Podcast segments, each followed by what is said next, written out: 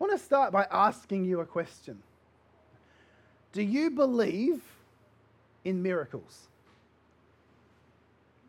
Personal question, you don't have to answer it out loud. This is just for you.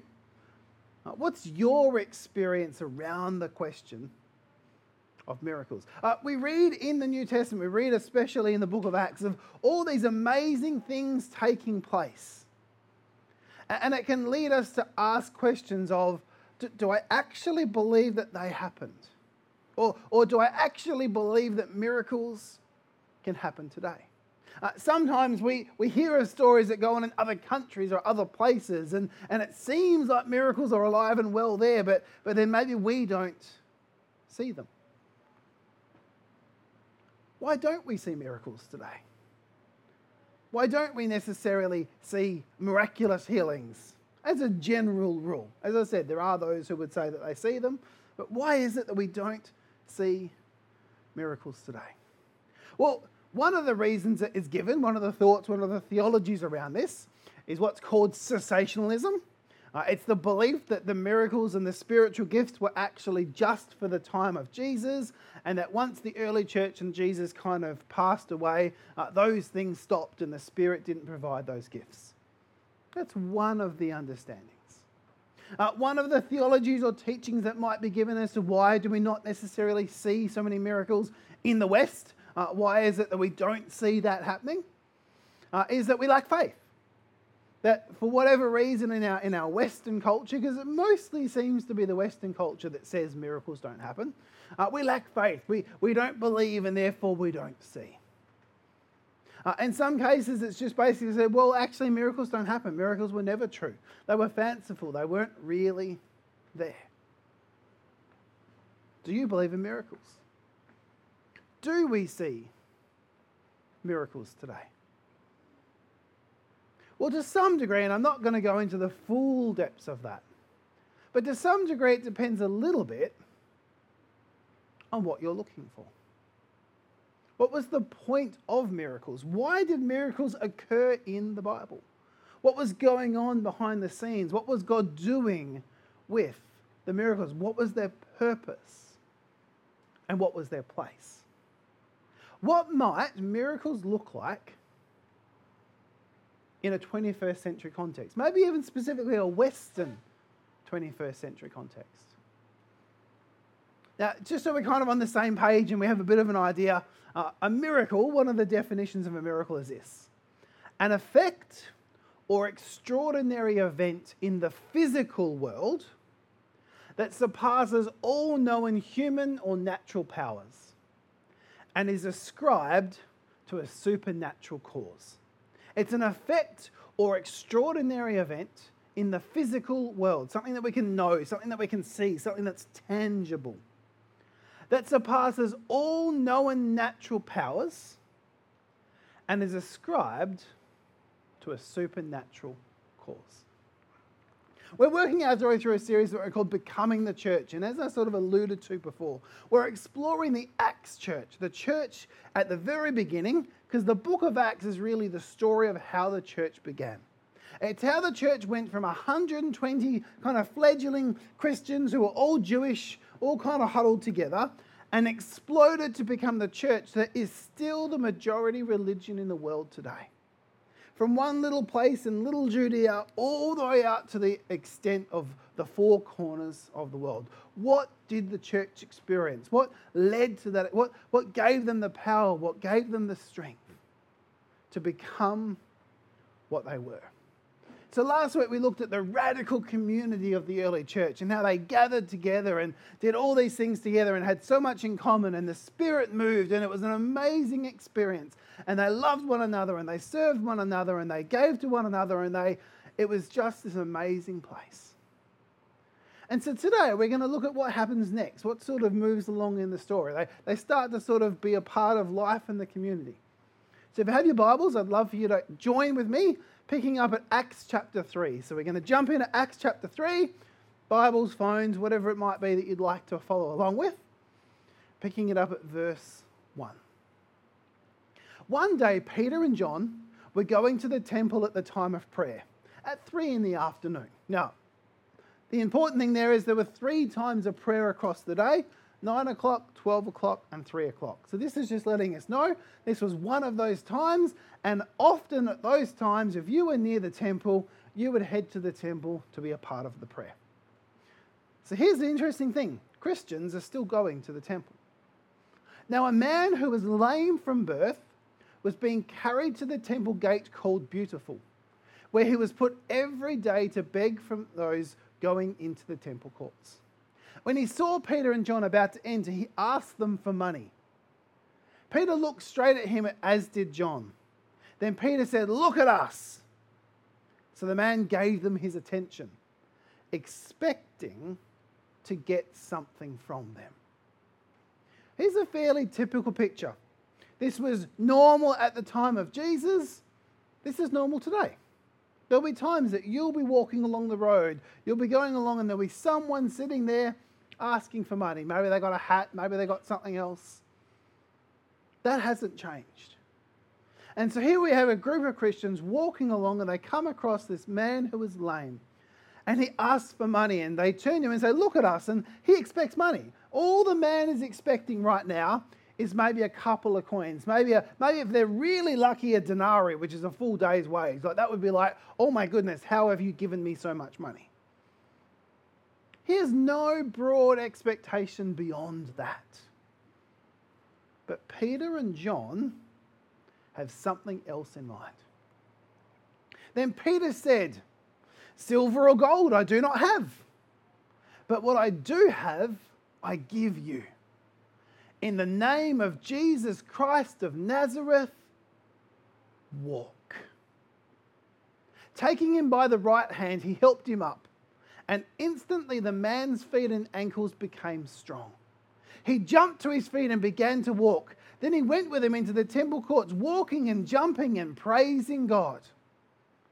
Never has there been more of a subtle statement of what I'm sure the man was actually feeling. Like, just imagine for a moment, you have been lame since birth. It tells us he's a man. So, he, at the very least, he's 13 years old because you became a man at 13, roughly speaking. He's probably much older than that. You've been at the complete beck and call of somebody else for all of your life. You've required other people to take you to your spot. And now these two people have come along and have said, Walk, and you've gotten up and you've walked. An amazing story. See, rather than offering a short term fix, the disciples change his life. Rather than just giving him a couple of coins and sort of moving on, maybe giving him a meal, maybe just giving him something simple, they radically alter his life trajectory. I can't imagine what it would have been like for this man. Such an incredible change. And yet, interestingly, Jesus had almost certainly ignored him. Because it tells us now, a man who was lame from birth was carried to the temple gate called Beautiful, where he was put every day. This story only happens a little while after Jesus has been crucified. At most, maybe a year or two, but it's almost certainly even closer than that. And Jesus went up to the temple many, many, many times. And almost certainly along the way, he walked past this man. He didn't heal him those days. In fact, it's almost certain, it's hard to make an argument of absence, but the reality is, it's almost certain that Jesus walked past a lot of people that needed his help. It's almost certain that Jesus walked past a lot of people who he could have fixed just by clicking his fingers, and they would have been saved. But it wasn't about that. There was something else. There was another reason for the miraculous to occur. There was another reason for this man to be allowed to walk on this day at this time. So, what was the point of this miracle?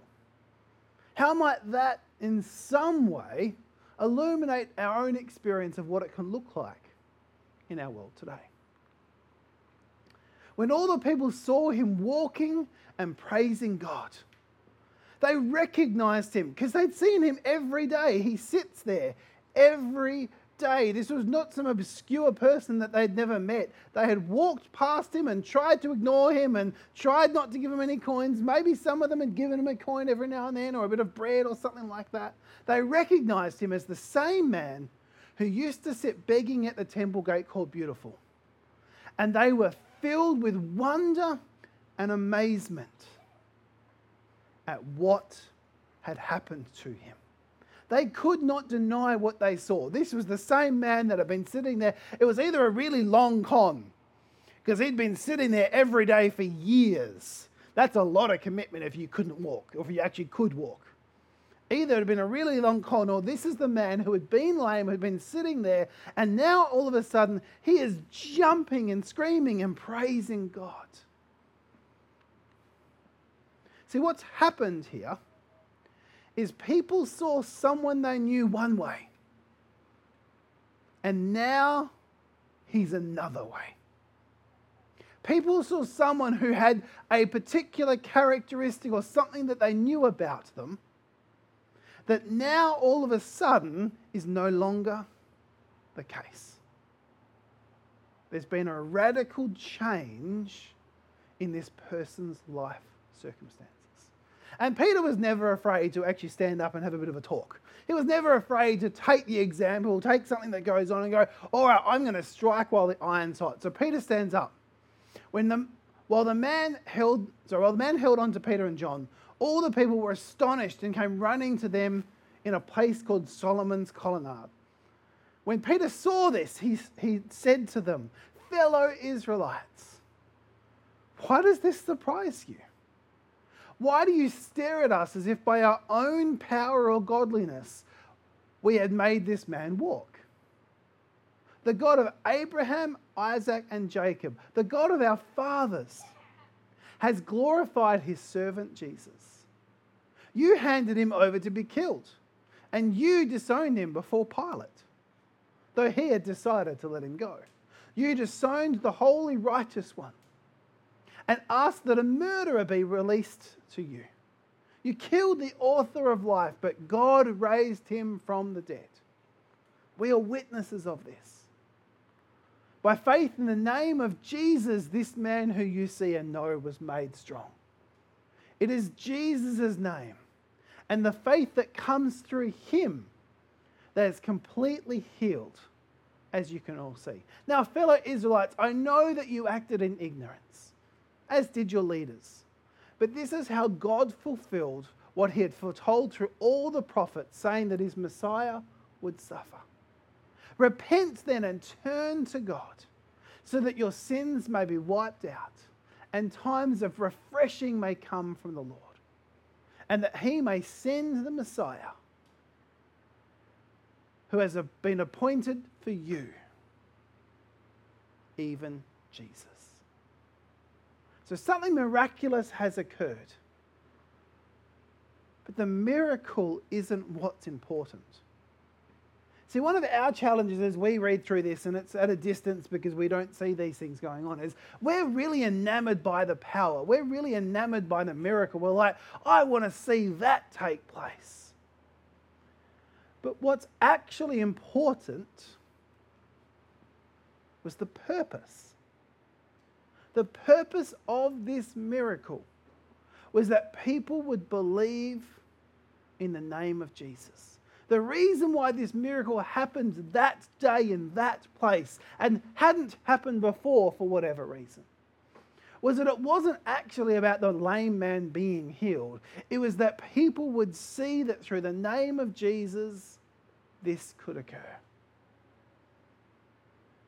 It was that through this man's testimony, people would know the power of the name of Jesus. The purpose of miracles was to confirm the truth of the good news of Jesus. Now, here's the reality I haven't seen a miraculous healing. I know of people who swear they have. I have some natural skepticism, being honest with you. I struggle in some cases. But I've seen people that I knew one way who met Jesus and are now completely different. I've seen people that I knew had something about them which was toxic or terrible or just wasn't the sort of thing you wanted to be around, and they met Jesus, and overnight, in some cases, they became completely different. So I believe that your story could be someone's miracle. The things that you've experienced, the change that's happened in your life. And you might be sitting here, well, you know, I don't have an amazing testimony. I wasn't like a drug smuggler or I wasn't like, you know, those really, really big stories. No, sometimes all it takes is people at work know that you're irritable. You know, you know how you can get sometimes. But then somehow through Jesus, somehow through something that he did in your life or a move that takes place, all of a sudden, that's not your story. And it stands out. And it's noticed. The reality is, is that the church has always been in the transformation business. Following Jesus isn't just about the moment that you give your life to Him.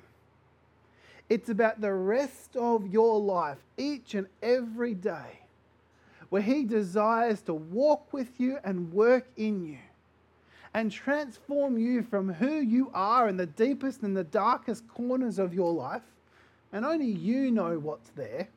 In some cases, it might be more visible, but oftentimes it's just within for yourself. And walking with you miraculously to transform you to become a different person. And that the people around you would see you and go, hey, didn't they used to be? Hey, wasn't that Frank who used to be always? Hey, wasn't that Sally who used to always? Hey, wasn't that Hey, weren't they always really worried and scared or upset? Or, and now they've got all this confidence and strength. And where did that come from? How did that happen? Your current story, what you tell yourself at the moment, doesn't have to be your life story. You know those things that you've got going on in your heart and your mind at the moment where you feel broken, where you feel lost, where you feel there is no hope with this. This cannot change. The miracles that I still see, I'm not, I don't exclude the reality of other miracles. I actually do think that the same Spirit who lived in us in Jesus' day is the same Spirit that lives us today and can absolutely bring miracles. But I know much of the power that I see go on in people's lives is taking those deep, dark corners and recesses and those things that you hold to and go, I really wish something could happen here. And I wish I could just click my fingers and it would just go away and that would just change. One of the challenges that we have, though, is that sometimes God doesn't answer those bits of our story in the way that we would like Him to those people that have got significant sicknesses. And they were like, surely in the name of Jesus, they could just be healed and it would be a testimony to God. And, and wouldn't it be great if that would occur? And for whatever reason, that's not the story God gives. But sometimes He gives another story. And I've got one I want to share with you. And I'll see if I can get through it. Many of you know Rob, um, Roger and Barb uh, have been a part of this church for a long time. Amazing people. Uh, in case you haven't heard, and I'm sorry if you're hearing this today, uh, Barb is fighting terminal cancer. She's almost certainly closer to the end than the beginning of her diagnosis. She's got some dates in February that she really wants to get to. Now, I, I had coffee with them recently. I was borrowing a trailer and I managed to stop and have coffee because it was a really good opportunity. And I didn't really know what to expect. Like, I've never had to face my mortality, really. We all know our mortality could happen at any time. Barb just about has a date. And yet I sat there.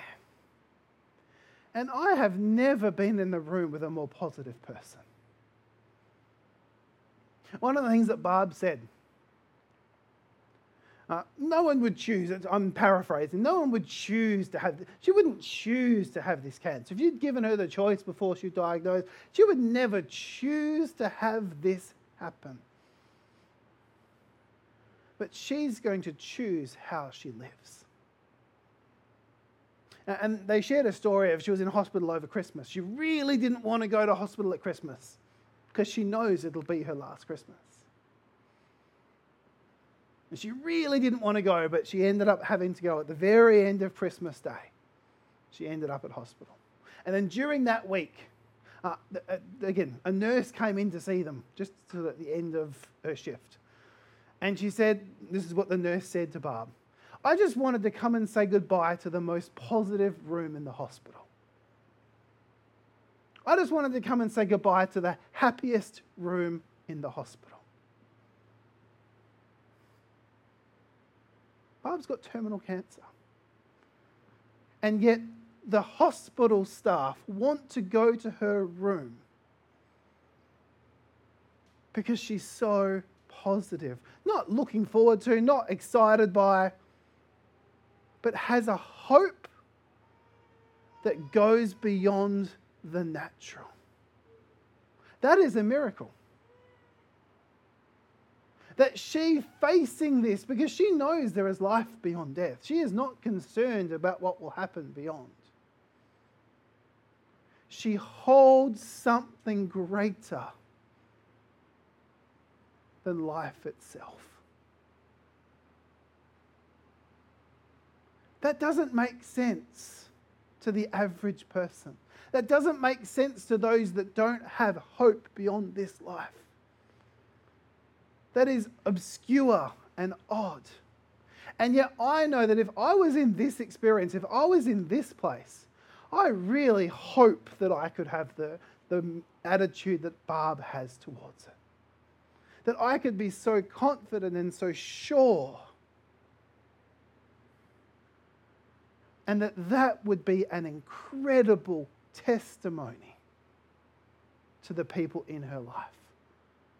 Because without the hope of Jesus Christ, it does not make sense. Without the hope of Jesus Christ, it's, it's like, this is ridiculous. Like you're suffering, you're going through this. is not this terrible? You know, how could God allow this? Not for a second. Well, I can't say she's never thought that. I didn't ask her specifically, but it certainly isn't what she's expressing. And it certainly isn't in any of her attitudes. She has such a firm hope in her Saviour that in the midst of this time, she knows there is hope.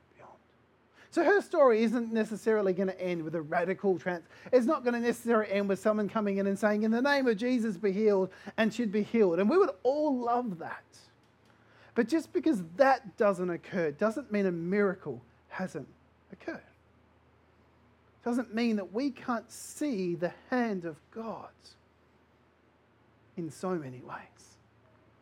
Your story doesn't have to be your life story. Where you're currently at, those current battles, those current challenges, may not be that they're answered the way that you want them to be.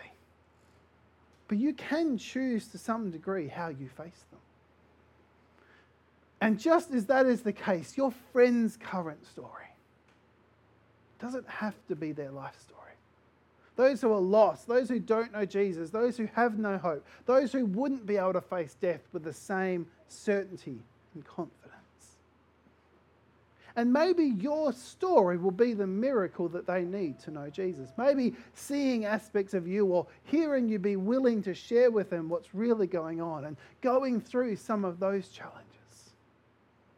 Maybe, just maybe, that'll be the miracle that they need. So I'll be honest, I don't see lots of crazy, miraculous things taking place in the Western church. I would love to. I long for the day where there would be a fresh sweep of the Spirit coming through, and that would be what we see.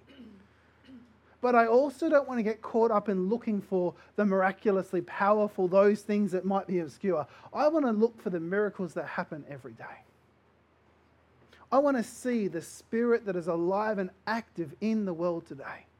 Because the purpose of miracles is to confirm the teaching of Jesus. The purpose of miracles is to demonstrate the reality of the hope that we can have in Jesus. So I'm going to live for that. I'm going to look for that. I'm going to share that. Because that's what my friends need. That's what my family who don't know Jesus need. And I'm going to be open to my own transformation. I'm not perfect, in case you were wondering. You, you weren't, so that's okay. Um, uh, there are things, there are areas, there are ways in my life that I need transformation. I might even say I need a miracle because they're entrenched. Like I'm 37. There are things in me that are entrenched. There are things that I do that are entrenched. And it would seem like it would just never change. But in and through the power of the Spirit, transformation can occur. And that's what I will pray for, and that's what I will long for, and that's what I will live for. I invite you to do the same. The church is in the transformation business. You come here not just because you've got nothing better to do on Sunday morning. I'm sure you've got many things. We gather in this place to honor and celebrate and cherish the one who gave his life for us and because we need to believe that there is hope beyond what we might know in the day to day. The church is in the transformation business. Your story, your current story, doesn't have to be your life story. Your friend's current story doesn't have to be their life story. So, as a church, we are committed to making a difference in the Shire of Murray, in the broader Peel region, and to the ends of the earth transforming people in the name of Jesus. Let's pray. Father, we thank you so much for the power of your Spirit. Your Spirit is alive and active in the world today. And we thank you, Lord, that you desire to transform us. We pray that you would help us in our own areas of weakness, in our own areas of lameness, in our own areas of, of sense that this can't be fixed, this can't change, this is just who I am. Lord, that through the power of your Spirit, you would transform our hearts and our minds and our lives this day and every day to reflect the person that you made us to be. Help us as we journey, help us as we wrestle, help us as we struggle. It's not always a glorious, immediate transformation. Help us as we carry one another's burdens. Help us to be a place that is willing to journey and to walk alongside and to hold up and to strengthen and to challenge and to encourage and to bring your spirit into the story.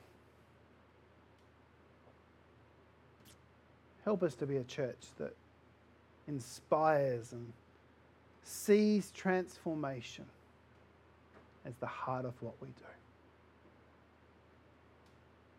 Thank you and praise you in Jesus' name. Amen.